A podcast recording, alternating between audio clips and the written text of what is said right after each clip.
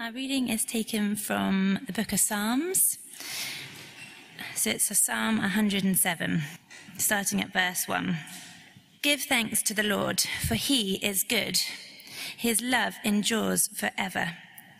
Let the redeemed of the Lord tell their story, those he redeemed from the land of the foe, from the hand of the foe, those he gathered from the lands, from the east and west, from north and south. Some wandered in desert wastelands, finding no way to a city where they could settle. They were hungry and thirsty, and their lives ebbed away. Then they cried out to the Lord in their trouble, and he delivered them from their distress.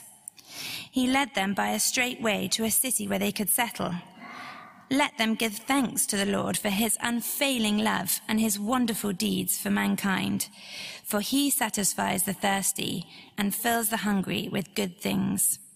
Some sat in darkness, in utter darkness, prisoners suffering in iron chains because they rebelled against God's commands and despised the plans of the Most High.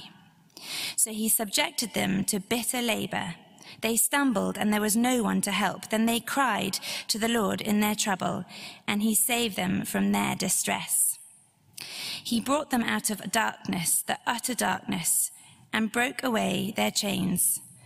Let them give thanks to the Lord for his unfailing love and his wonderful deeds for mankind, for he breaks down gates of bronze and cuts through bars of iron.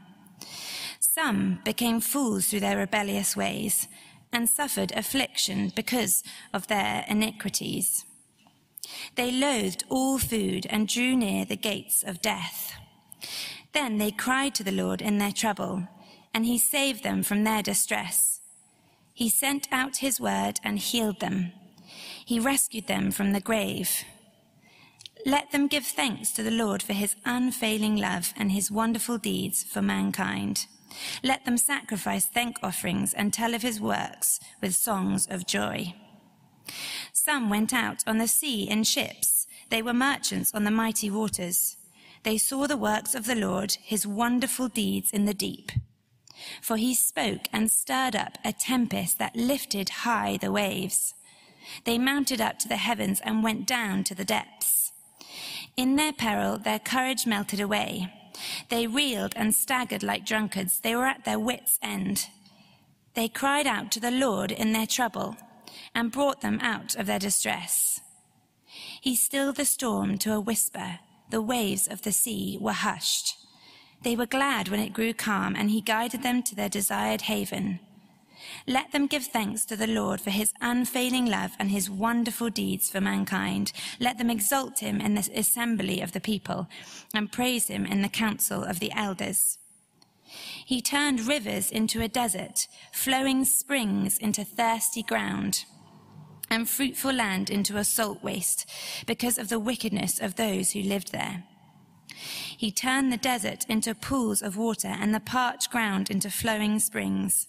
There he brought the hungry to live, and they founded a city where they could settle. They sowed fields and planted vineyards that yielded a fruitful harvest. He blessed them, and their numbers greatly increased, and he did not let their herds diminish. Then their numbers decreased, and they were humbled by oppression, calamity, and sorrow. He who pours contempt on nobles made them wander in the trackless waste, but he lifted the needy out of their affliction and increased their families like flocks. The upright see and rejoice, but all the wicked shut their mouths. Let the one who is wise heed these things and ponder the loving deeds of the Lord. This is God's word. Keep it open, and especially keep an NIV version, because we're going to say that refrain together as it comes up. You see in verse 8, let them give thanks to the Lord for his unfailing love and his wonderful deeds for mankind. It appears four times. We're going to say it out loud when it appears. We can't sing, but we can chant, and it's just good to do. Let's pray.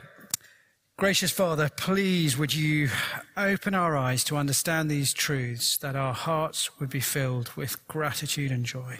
Amen. Now, a year or so ago, the Guardian columnist Moya Sauner wrote about thankfulness. And she observed the lifestyle gurus flogging their highly overpriced gratitude journals.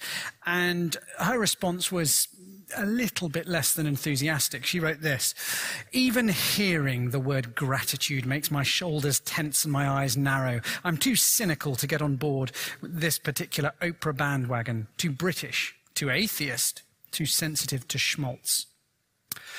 But she carries on that as she researched, she, quote, found study after study has found a robust association between higher levels of gratitude and well-being, including protection from stress and depression, more fulfilling relationships, better sleep, more resilience. And she describes herself, really, that much to her surprise, as she just engaged in the very simple daily act of, at the end of the evening, writing down, what can I give thanks for? How much happier and healthier it made her. We were designed as humans to give thanks. It's part of your identity as a human. It's who you are fundamentally as a human. You are designed to receive from God who gives everything and to respond in thanks and praise. Very striking that she associates her atheism with thanklessness. And Psalm 107 begins, give thanks to the Lord. And each of the four sections ends, let them give thanks to the Lord. And this is a psalm that's designed to stir up thanksgiving in jaded, weary people. It's designed to remind us what God has done so that we will be happy and healthy and he will be glorified. Now, we're in Book 5 of the Psalms this term. I'm very excited because I think it's a wonderfully encouraging and uplifting section of Scripture. And the Psalms, of course, they're the songbook and the prayer book of the Christian life as we follow God's anointed King Jesus. And in Book 4 of the Psalms, it finishes with God's people crying out for rescue. Psalm 105 and 106, it tells the story of Israel. And Psalm 106 ends with the misery of a people who've been rescued from Egypt by God going back into slavery because they rejected God. And it ends, Psalm 106, verse 47, save us, Lord our God, gather us from the nations that we may give thanks to your holy name and glory in your praise. And then at the start of Book 5, God answers that prayer.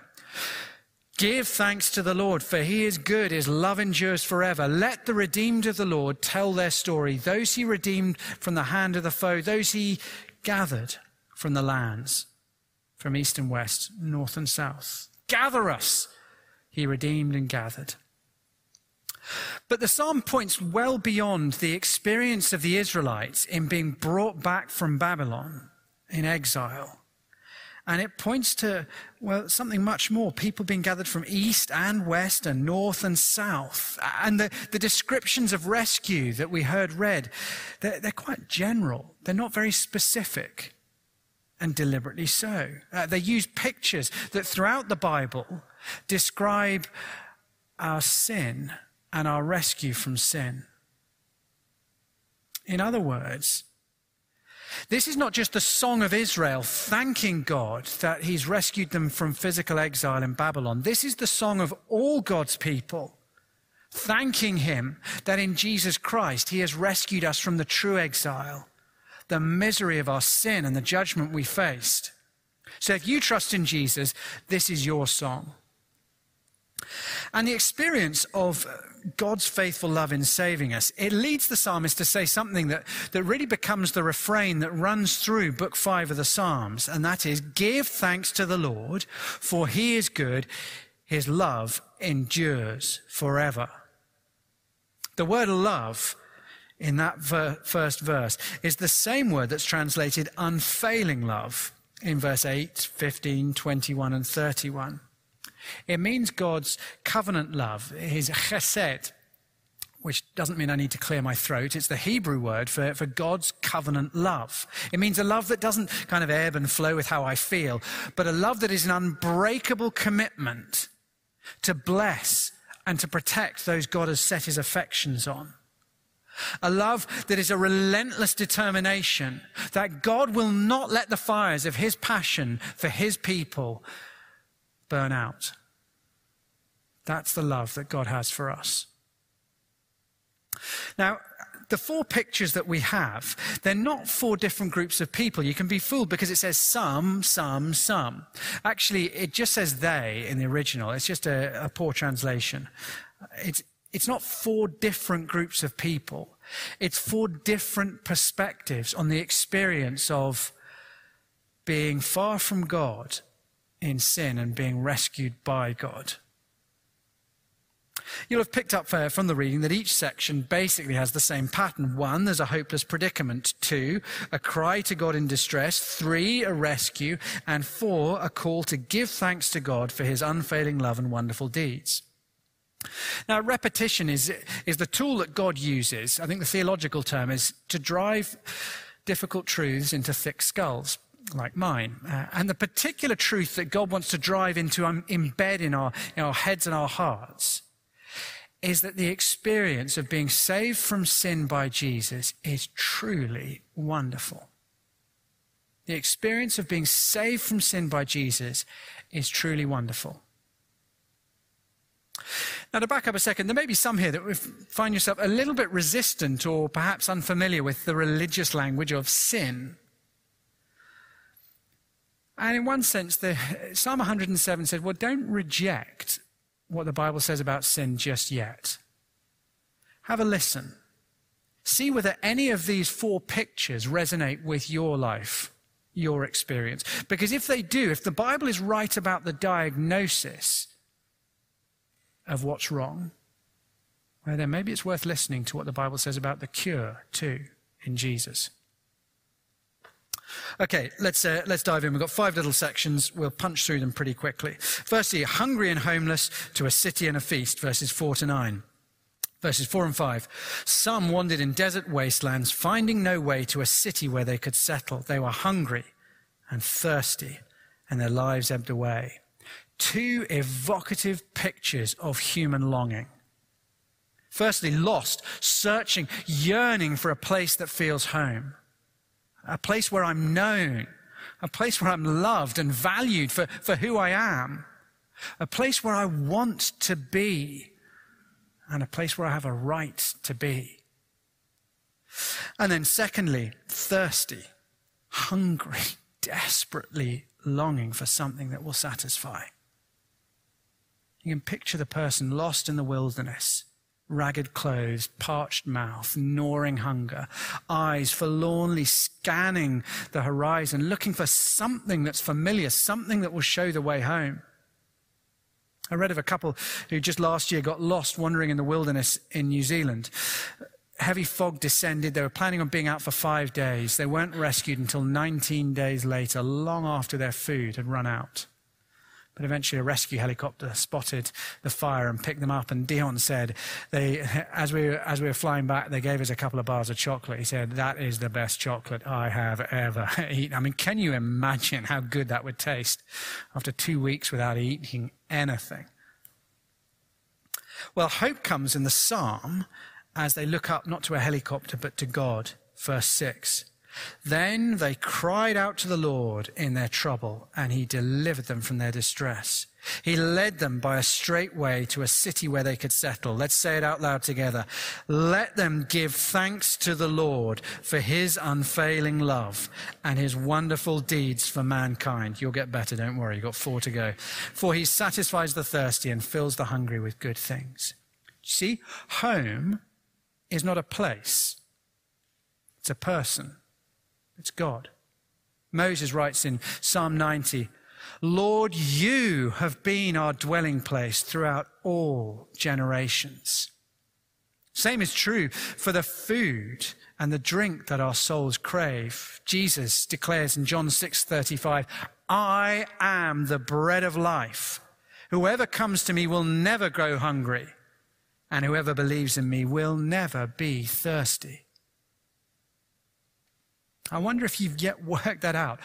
Only God can satisfy the longings of your soul. You cannot answer an infinite need with finite things. As we heard from Louis, you can't fill that God-shaped hole with career achievement, with relationships, with popularity, or any of the 1,000 other ways that we seek to address the restlessness, the hunger, the thirst of our souls. Search and rescue parties are no use to you when you're spiritually lost. Even the best organic chocolate cannot satisfy the hunger of the human soul. And the appetites of your thirsty soul will never be satisfied until you come to the unfailing love of the Lord Jesus Christ. And you can taste it now as you come to him, and you'll feast on it for all eternity. Give thanks to the Lord that in his unfailing love, if you trust in Jesus, he has rescued you from a life of, well, unanswered longing, a fruitless searching. He has given you the hope and the fulfillment that comes with having an eternal home and having what your soul craves most in a relationship with him. Secondly, chained in darkness to freedom and light. And the second picture is slavery, chained in darkness, but then rescued to freedom and light. Verse 10, some sat in darkness, in utter darkness, prisoners suffering in iron chains because they rebelled against God's commands and despised the plans of the Most High. It's the irony of it. We rebel against God because we want to be free. We want to be free of his restrictive rules. We want to be free to obey my desires, to be who I truly am. But to rebel against God's good, wise, life-giving desires, life-giving commands, is not the path to freedom. Instead, we end up in chains, enslaved by the very desires we wanted to be free to indulge. And I guess most of us would know only too well the misery of that dark dungeon. And it is interesting, I think, that he associates it with darkness. I mean, it fits the imagery of the prisoner or the slave in a dungeon. But addiction never leads you to a free and a full life in the light. Always those addictive desires, they turn us in on ourselves. And we end up hiding in shame and darkness. I was reading The Lord of the Rings again. I was listening to the audiobook. It's a step up from watching the movie, so don't judge. And it's the most tragic character in The Lord of the Rings is Gollum. He is destroyed by his obsession, his consuming desire for his precious, the ring. But listen in the light of these verses to how Tolkien describes the moment when Gollum really is lost for good. He wandered in loneliness, weeping a little for the hardness of the world. One day it was very hot, and as he was bending over a pool, a dazzling light from the water pained his wet eyes. He wondered at it, for he had almost forgotten about the sun. Then, for the last time, he looked up and shook his fist at her. But as he lowered his eyes, he saw far ahead the tops of the misty mountains, and he thought suddenly it would be cool and shady under those mountains. The sun could not watch me there. He found a little cave out of which the dark stream ran, and he wormed his way like a maggot into the heart of the hills, and the ring went into the shadows with him. Enslaved by what he desires and driven into the darkness. And in his wisdom and his love, God often steps back and allows us to feel the misery of that addiction to desire. Verse 12, so he subjected them to bitter labor. They stumbled, and there was no one to help. Then they cried to the Lord in their distress, and he saved them from their troubles. Isn't that wonderful?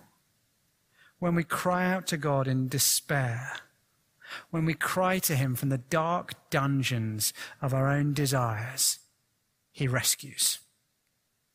We put ourselves there, he gets us out. In John 8, we're told by Jesus what he will achieve through his death on the cross when he says, everyone who sins is a slave to sin, but if the Son sets you free, you are free indeed. Sin no longer owns you. Sin no longer determines your destiny. Sin no longer has power over you. Verse 14 celebrates it. He brought them out of darkness, the utter darkness, and broke away their chains. You ready this time? Verse 15, let them give thanks to the Lord for his unfailing love and his wonderful deeds for mankind, for he breaks down gates of bronze and cuts through bars of iron. Now, some of us probably need reminding that indulging sinful desires is the path to slavery and darkness. But perhaps more of us need to be convinced Jesus really can break us out of the prisons we found ourselves in. One of the biggest things on TV that has nothing to do with sports, which narrows the category a little bit at the moment, is the adaptation of Colson Whitehead's slavery novel, The Underground Railroad. And one thoughtful person at church, recognizing quite how narrow my reading was, gave me a copy of it. And it is brilliant. It's pretty harrowing reading, but it is absolutely brilliant. And one of the characters in the book is this lad, Homer, who he works for Ridgeway, who is the brutal slave hunter who tracks down runaway slaves. Homer was a slave himself, but was set free. The striking thing is with Homer that every night, before he can go to sleep, he has to slip the collar on and the shackles and lock them and pop the key into his pocket. He just can't fall asleep without feeling the chains, the manacles against his skin. And I think that for many of us, the daily failure, the lived-in reality of our inability to turn away from certain sins, it makes us feel like Homer. We feel like it's just part of us, and I can never truly get rid of it. But Jesus has broken the chains and brought us into the life. If you trust in him, you are free. You may feel the chains every day as you fall back into those same sins.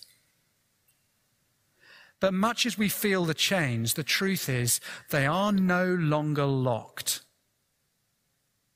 Jesus has set you free. And one day we'll leave them behind for good, and it will be wonderful. Give thanks to the Lord that in his unfailing love, he has rescued you from your sin and broken the power of sin over you. You are free. Thirdly, foolish and afflicted, to healing and wisdom. Verse 17.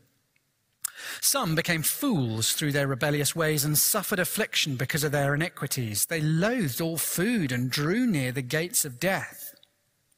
We fool ourselves that turning our back on God's word is a sign of progress. We tell ourselves, oh, look, we've grown out of the childish notion that we should live our 21st century lives by the rules in some ancient book. I mean, seriously, how can that compare to modern scientific knowledge or to following the path of my own heart? But of course, as we find out, it is foolishness, not wisdom. We think we're being wise, rational, and mature. We think we found the path to life, but we draw near to the gates of death. See, here's the thing with sin, with rejection of God, that everybody finds out eventually. Every sin is an act of self-harm. Every sin is an act of self-harm. Back in, I think it was 2013, there was a problem on the Isle of Sheppey Road Bridge. Fog from the Thames basically shrouded the dual carriageway on the bridge in thick blanket of fog. And the early morning rush hour commuters were charging along at 70 miles an hour, keeping to the speed limit, when suddenly they started to see 30 mile an hour limits. But the problem was everybody else was still going along at 70, and they're doing all right, and I'm at least as good a driver as him or her, so I'm just going to carry on. I mean, everything, it's going to be fine. You know, I can drive in fog. I mean, and then bang, 140 of them smashed into each other. Convinced, no, I know what I'm doing. And the same is true in life. Our culture tells us, no, self-fulfillment, that's the way to live, the fullest life. Follow your heart, pursue your dreams.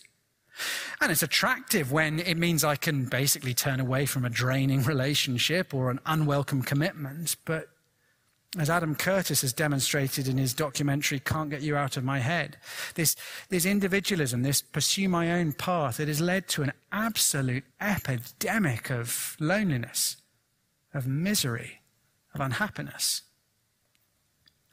Now, the drivers who avoided the crash on the Sheppey Road Bridge were those who admitted, I cannot see the full picture, and I don't know best, and so they pulled over. And that's what happens here, verse 19. Then they cried to the Lord in their trouble, and he saved them from their distress. He sent out his word and healed them. He rescued them from the grave. Interesting, he sent his word to heal them. It is God's word that brings sanity to our lives. The fads and the fashions of human culture and human values, they ebb and flow like the tides. But God's word is unchangingly, unfailingly true. You can build your life on it. What's more, it's the source of joy.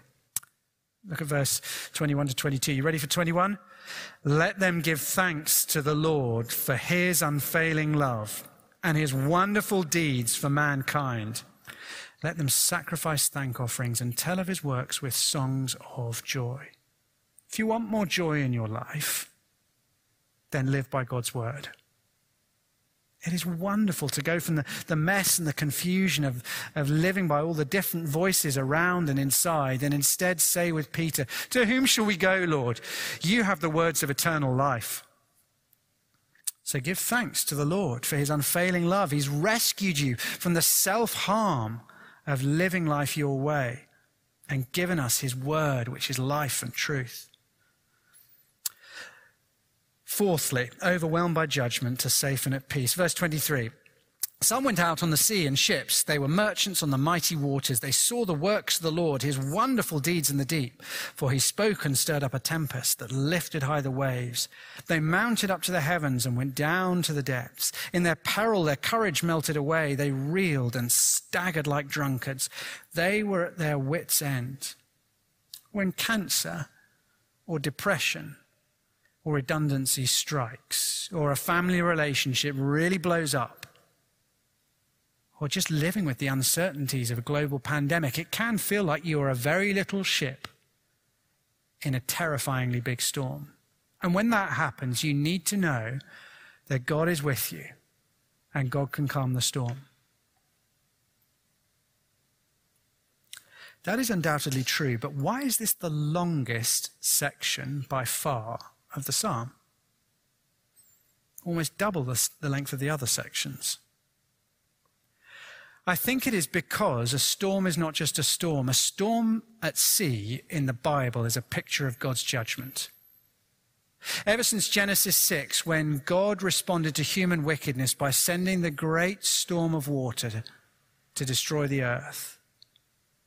And when the prophet Jonah, God's prophet, refused to obey him and fled onto a ship, and a great storm came down on that ship that threatened to destroy it.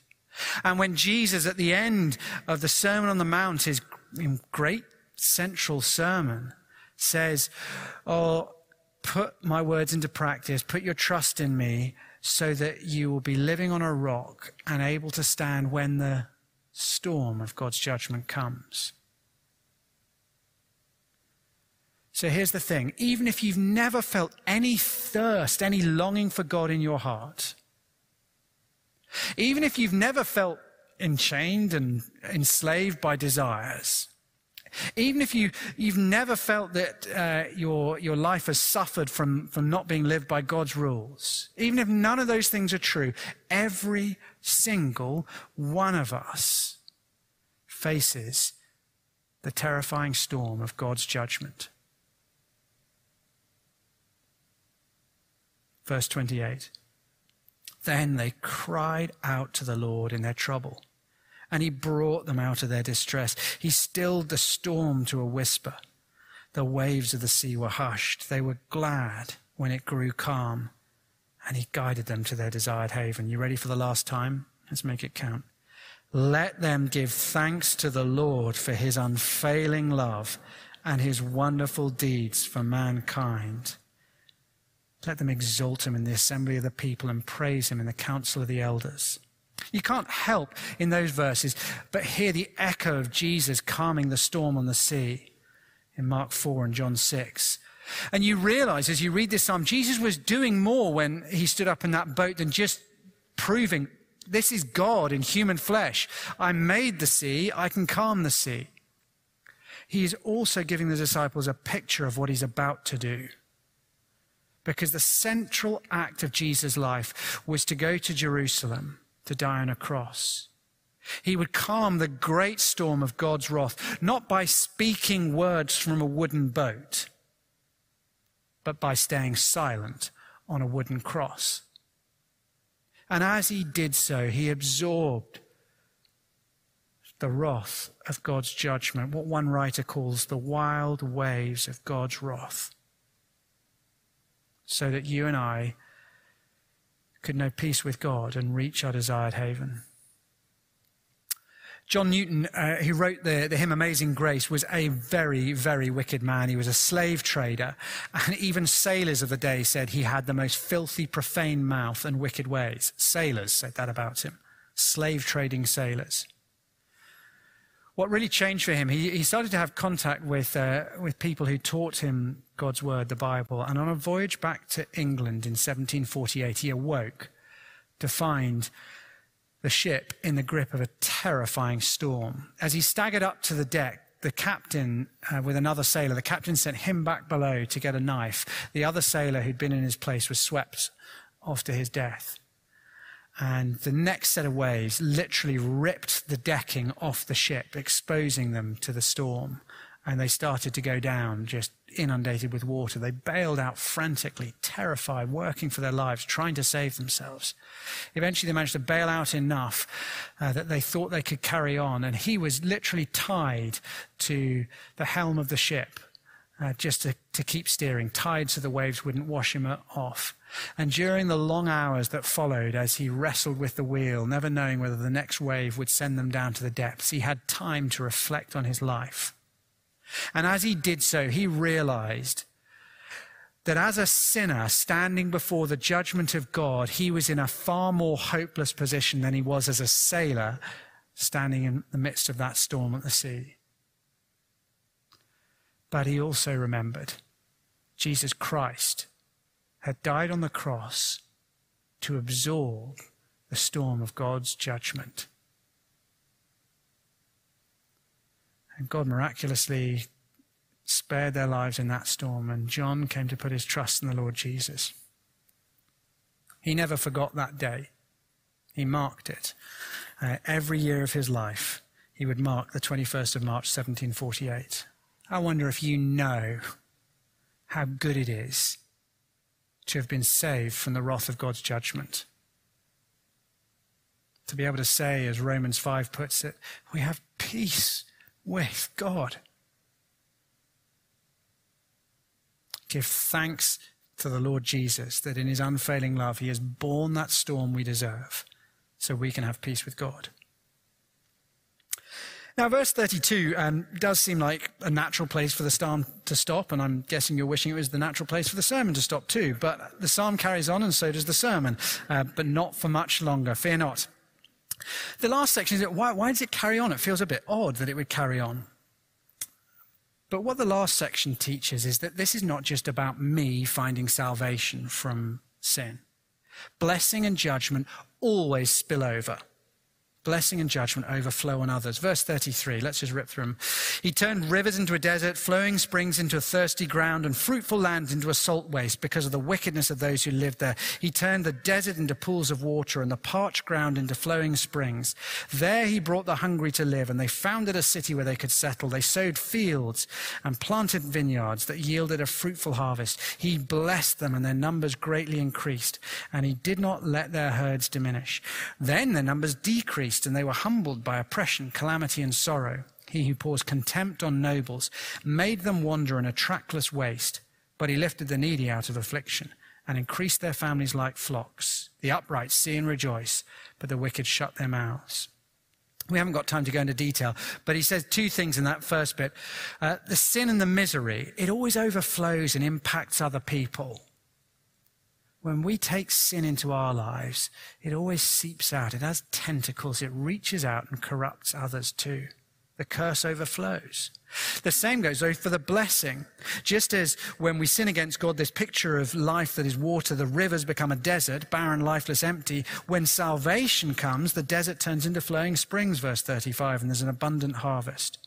As you turn back to Jesus, God pours blessing through you and into others. And the cycle carries on in 39 to 42. Again, it goes down and then back up. In other words, this pattern, these four pictures, they're not something that happened to you way back when you first put your trust in Jesus. We go through these cycles again and again as we fall into sin, all the way home. Verse 43, the one who is wise heeds these things. Let the one who is wise heed these things and ponder the loving deeds of the Lord. How will you live? Firstly, will you put your trust in Jesus?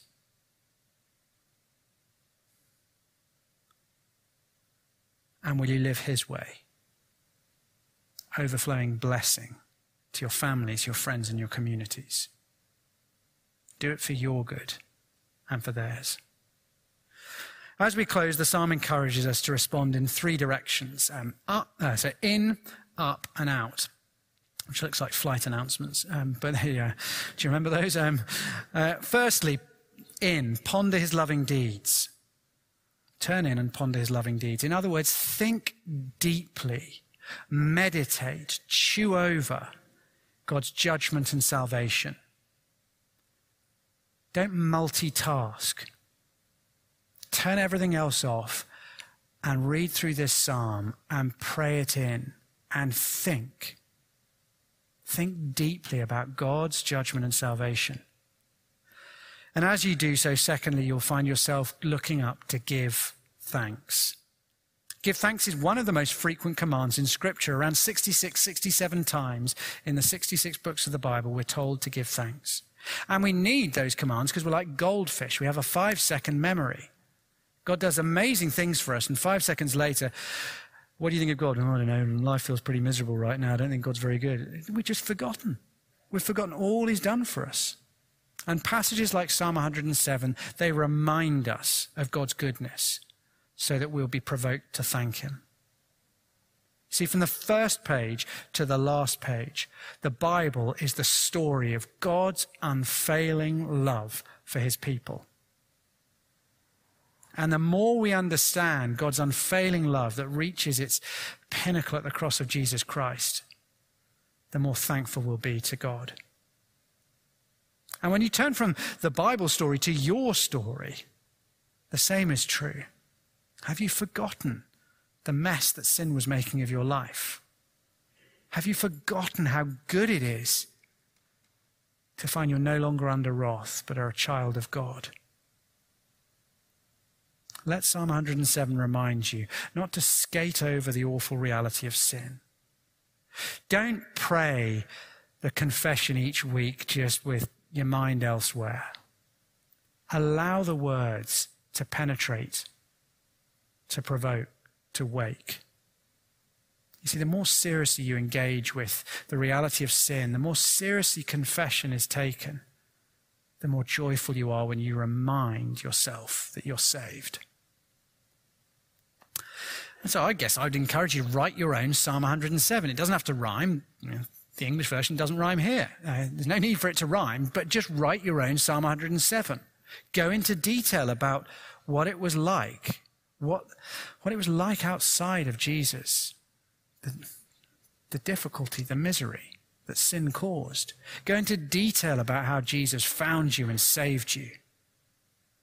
And turn to think about the other things in your life. Write everything you can think of thanking God for just from this month. List them all. And then praise God. And lastly, go out and tell others. If you've been redeemed, verse 2, tell your story. It's the most natural thing in the world. It's the culturally acceptable face of evangelism in this day and age. You can tell people your story. You're expected to. You're expected to fill in a review online every time you buy toilet paper, which you remember the time when we couldn't even do that. But you know, everybody expects you to review your experience. Just do that with what God has done for you. Evangelism isn't some complicated thing for advanced apologetics experts. It's just the normal response of people who have received salvation from Jesus. And so tell others, God is good. And I want to encourage you to do that tonight. Before you talk about semi-finals and work and frustrated holidays, tell your story to one another. Ask one another their story. What was it like for you before you knew Jesus? What was your experience of being saved by Jesus? How has he continued to show his unfailing love in your life? And when you've told one another, well, pray for opportunities to tell that story to others who don't yet know Jesus. Who knows, your words this week might be the start of their story of redemption. Let's pray. Our Father God, what beautiful words, what wonderful pictures, what stirring images. We pray that as we take them into our hearts, we might be filled with thanksgiving for all that you have done for us in the Lord Jesus. We praise you. Amen.